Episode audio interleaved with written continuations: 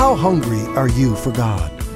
How thirsty are you for Him? Are you only hungry and thirsty for God when times are desperate? A call to a renewed desire. That's coming up on Moody Presents. Just like I need my cup of coffee in the morning to get me going, hey, but I need your presence, God, because without your presence, I can't survive. How hungry are you for God's presence? Because here's what I know that God shows up to hungry people. Welcome to Moody Presents with Mark Jobe, President of Moody Bible Institute and Senior Pastor of the New Life Community Church family of churches throughout the Chicago area. I'm John Gager asking, How hungry are you for God, for spiritual things? You know, when desperate times end, do you go back to business as usual?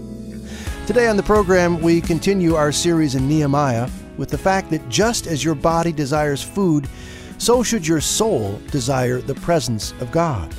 A quick reminder that if you enjoy hearing these messages each week and you find them helpful, you can always listen again to any past broadcast by going to moodypresents.org. Everything is archived there, very easy to find. If you've got a smartphone, consider the Moody Radio app too, which gives you instant access to our teaching as it's released. Find out more at moodypresents.org. Moving into Nehemiah chapter 8 now, here is Pastor Mark Jobe with today's Moody Presents. As Nehemiah was, was reading uh, the Word of God, he read out loud, and it says, first of all, he got up, he stood up, and the people lifted their hands and they responded, and they said, Amen, Amen. You know what Amen means? It means, yes, so be it. It means, I agree. It means, yeah, right on. That's what amen means. And so the people were saying, Yeah, that's right. Yeah, we agree. So they were verbally responding. And then as Nehemiah begins to read, some of them couldn't quite understand uh, all the nuances of what he was reading. So there were Levites, which were other priests, gathering in small groups, sort of explaining, breaking it down to them, helping them understand exactly what was being read. And then it says, as he was reading, something unusual began to happen. See, way over there in the corner, a woman, as she was hearing about Abraham sacrificing his son Isaac and his step of faith, suddenly tears well up in her eyes. And they start welling and welling until the teardrop overflows down her cheek. And then there's a flood of tears streaming down both cheeks as she thinks of the faithfulness of God in answering Abraham's promise. And then over there, an old man with a beard, a long white beard, suddenly is touched also by the liberation of the people of God from slavery. And how faithful God has been and suddenly his hands are in his face and his shoulders are shaking up and down as he begins to weep over what God has done. And a big burly man over there that never cries and never weeps begins to hear about what it means to be a man of God and lead his household. And he realized how far he strayed from leading his sons and daughters in the ways of God. And he begins to cry and weep. And it says pretty soon the whole assembly is weeping and crying because they've heard the teaching of the Word of God. Imagine 40,000 people, some wailing, some weeping, some with their heads down. And Nehemiah has to say, Stop, don't weep. I want you to hear the word of God, but this is a day of celebration. God is, we've completed the wall. There'll be time for repentance and weeping, but they were touched by the presence of God. Now that's supernatural. That's when someone is hungry for God and engaged in worship. Let me tell you how you know whether you're hungry for God. You see, when you're hungry for something, you have an appetite for that. You're engaged in that. You see, not, when you're not really hungry for something, you're easily bored with it. You know, some of you have tried to get your, your wives to really sit down with you and watch the Bears game. And, and, and you know, some women are really, really engaged in it, but others are like, you know, a bunch of burly guys running around knocking each other down. Like, that, that's not what I'm into. And so you said, sit down, honey, and, and watch this. Isn't she's like, mm, I'll watch it for five minutes. Okay, I got to go. And because she's not into it, she's just not into it. You know, just like if, you if it's not something that's close to your heart and you really like, then you easily get bored with it. Yesterday, I spent two hours at a mall. Now that's love, right? Two hours, two hours. And we took our whole family, took our whole family. Uh, so um, now my, you know, this is just the way people are wired. Now my wife and my daughter felt like this is way not enough time for us because wow, we only only got to see only a few places. We have a lot more time. My son Josiah stayed in the car for two hours in the parking lot because he didn't want to go and just read. He was he was and my eight year old son and I went in and we sat down at a coffee shop and he had a cinnamon roll and I had a coffee and we waited and was like, hey, this is long. And my son was, hey, when can we go? And then my daughter and my wife were like, man, this is really short time. I guess we have to go now because it's all about what you're engaged in and interested in. I was bored with it but they were engaged in it because their heart is more into it than my heart was into it. Uh, some of you guys, um, you know, you love cars and vehicles, and so you see a car driving down the street, and man, you, you're into the motor and the cylinders and the horsepower and the year it was done and the body and and who manufactures it, and you know all the details about it, and you really love the car in your garage. And so you try to tell your wife, you know, hey, don't park too close, it can get dented. And she's like, yeah, whatever, it's just a car. But for you, no, no, this is much more than a car because you're engaged and your heart is there. So you think about it, you you, you, you, you really take time, you wash it out, and your wife says, Didn't you just wash it two days ago? Yeah, but it's dirty, can't you tell? And any little nick you notice and you want it clean and it aggravates you when people put food on the carpet and it's not taken care. Why? Because you value it highly. Some of you are into the stock market and you spend a lot of time watching a little television with little bleeps and numbers and it really affects you. Throws your day off when those numbers go down. Puts your day up when the numbers go up. You're really, really into it because you value it. And whatever we value, grabs our attention, piques our interest, keeps us engaged. But if we don't value something, we are easily bored by it. Uh, it, just, we're, we're not with it. We endure it, but it bores us. Listen to me. Hear me, hear me well.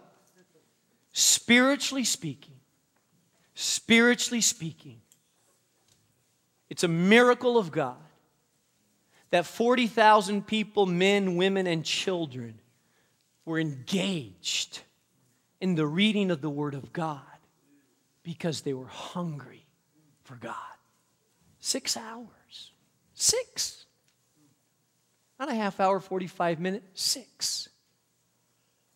It's um, John Piper that wrote in his book, A Hunger for God. If we don't feel strong desires for the manifestation of the glory of God, it's not because we have drunk so deeply and are satisfied. It's because we have nibbled so long at the table of the world that our soul is stuffed with small things and there's no room for the great. Do you realize that in some countries, they don't gather in a big building like this? In fact, in China, the gospel is exploding like no other country around the world. China, Africa, and some parts of South America, people are coming to Christ in unprecedented numbers. Churches are being birthed. And you know where typically they gather in China? They gather in homes, packed out from wall to wall. And some of the, because it's, it's not a, a open country, and some of them, some of the leaders are put in jail. And you know what they have? They value the Word of God because often they don't have. They have handwritten copies of the Word of God. I had a guy, guy that told me that that uh, many of those people have memorized just entire books of the Bible and they hand copy the Word of God. And I'm told that if the Bible study and the teacher, the guest preacher or teacher comes and preaches less than two hours, people are disappointed, like, hey, that was a really short message. Man, we're hungry here. And here's some of you are saying, Pastor, I really hope. We need to get Pastor Mark a bigger watch because, I mean, he went over 10 minutes before Hey, tech team, big watch, neon lights in the back. Hey, it's time to close. You see, whatever we're hungry for, whatever we're thirsty for, whatever we're engaged in, we can endure a lot of.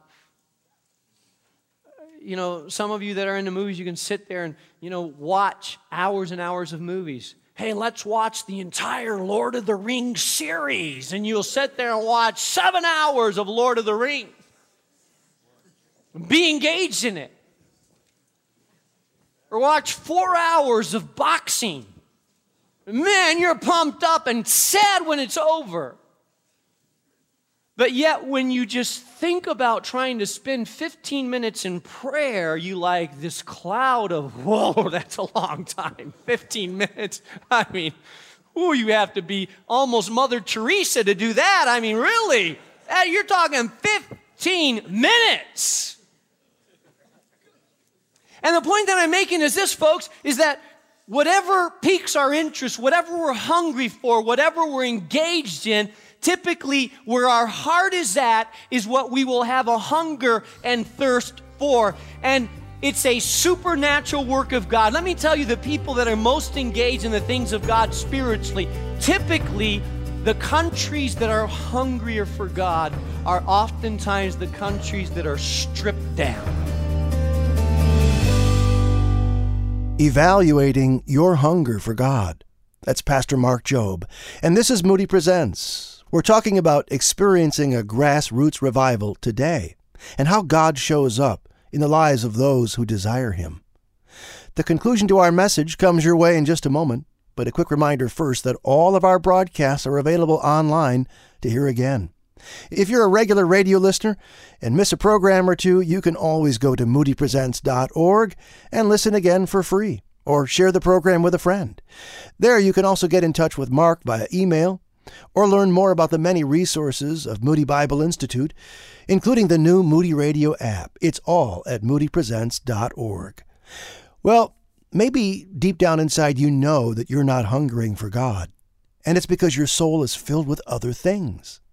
Here again is Mark Jobe with more Moody Presents. You see, the countries in the West, like North America, we have been numbed by materialism.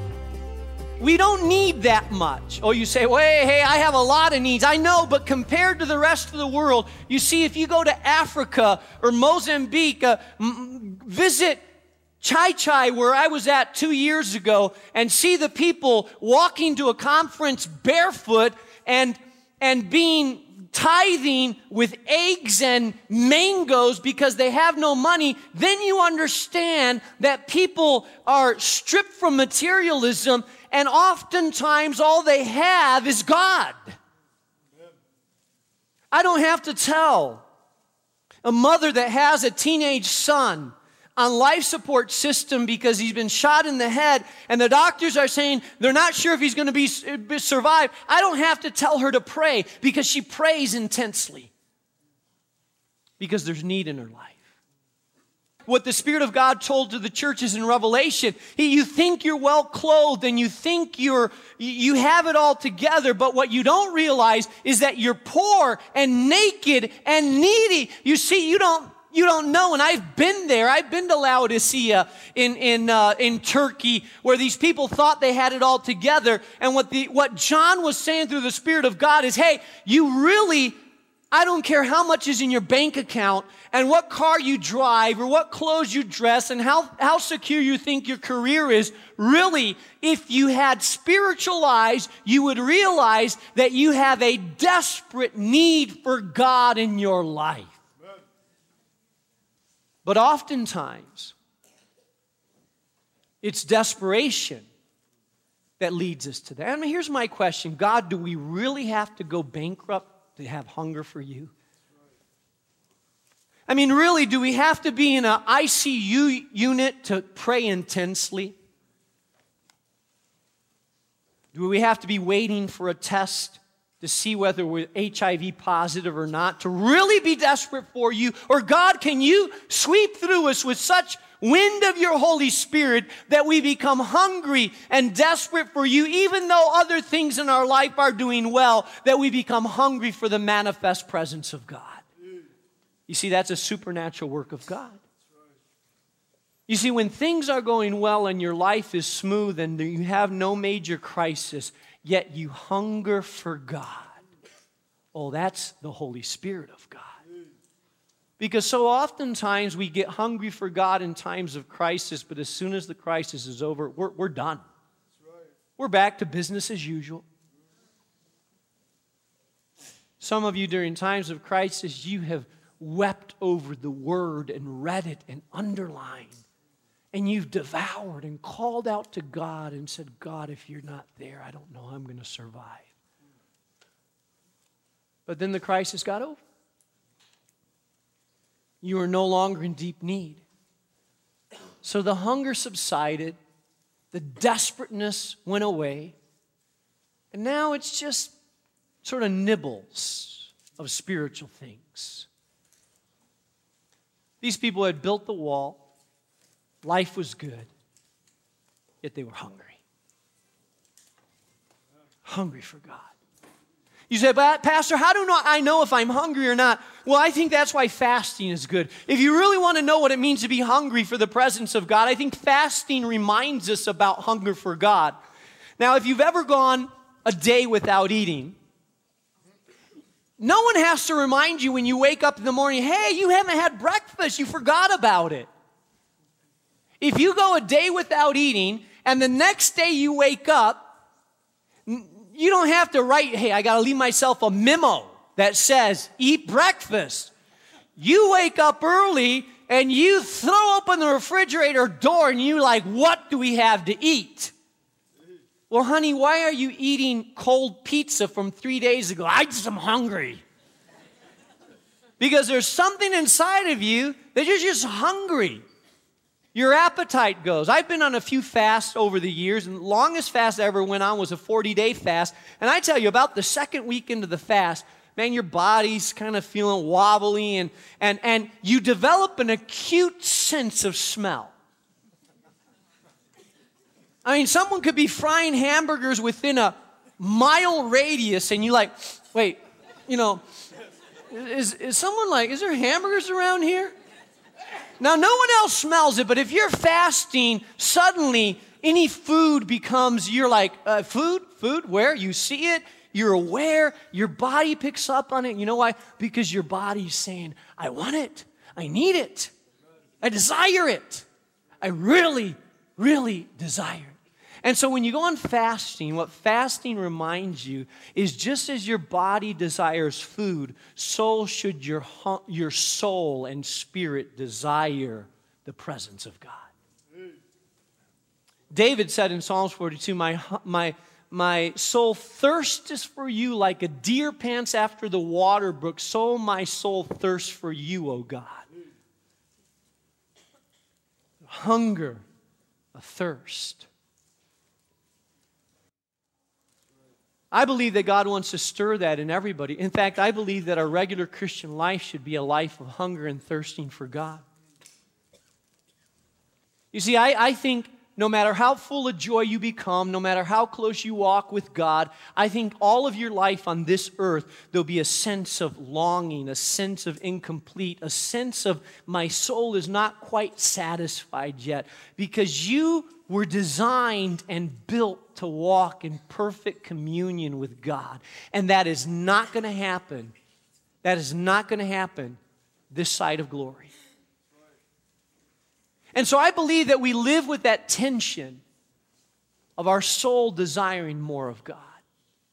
I believe that if you're a believer that knows God and you've tasted of God, that, that it's not going to satisfy you. It's not like, well, I drank and I, I'm satisfied. It's not like, well, I had some water three weeks ago. No, every day you're thirsty. Every day you're thirsty. You know, the doctors tell us, well, you need to drink a lot of water. And some of you say, well, I, I don't like water. You know why? Because you, you, you're drinking diet Pepsi. And so you're not thirsty, right? I'm not thirsty. I don't want water. And you Pepsi, Mountain Dew, then you're really wired. Red Bull if I need energy, and you wonder why you're so jittery and get panic attacks, man, you're just throwing down a lot of sugar and caffeine and car. But let me tell you, if you stop drinking soda and you stop drinking coffee, and all you had was water, then I could guarantee you that in one day you would want to drink something. On the beginning, you want junk food because you want that soda because the water doesn't taste that good, even though the water is better for you. You're made up of water, it cleanses your system, it's good for you, but you will become thirsty when you're in the middle of the desert. You're in the middle of the desert and people are literally dying of thirst. They don't think of a diet Pepsi, they think of water. Spiritually speaking, it's the same thing. Some of us are not hungry for God because our souls are full of junk food.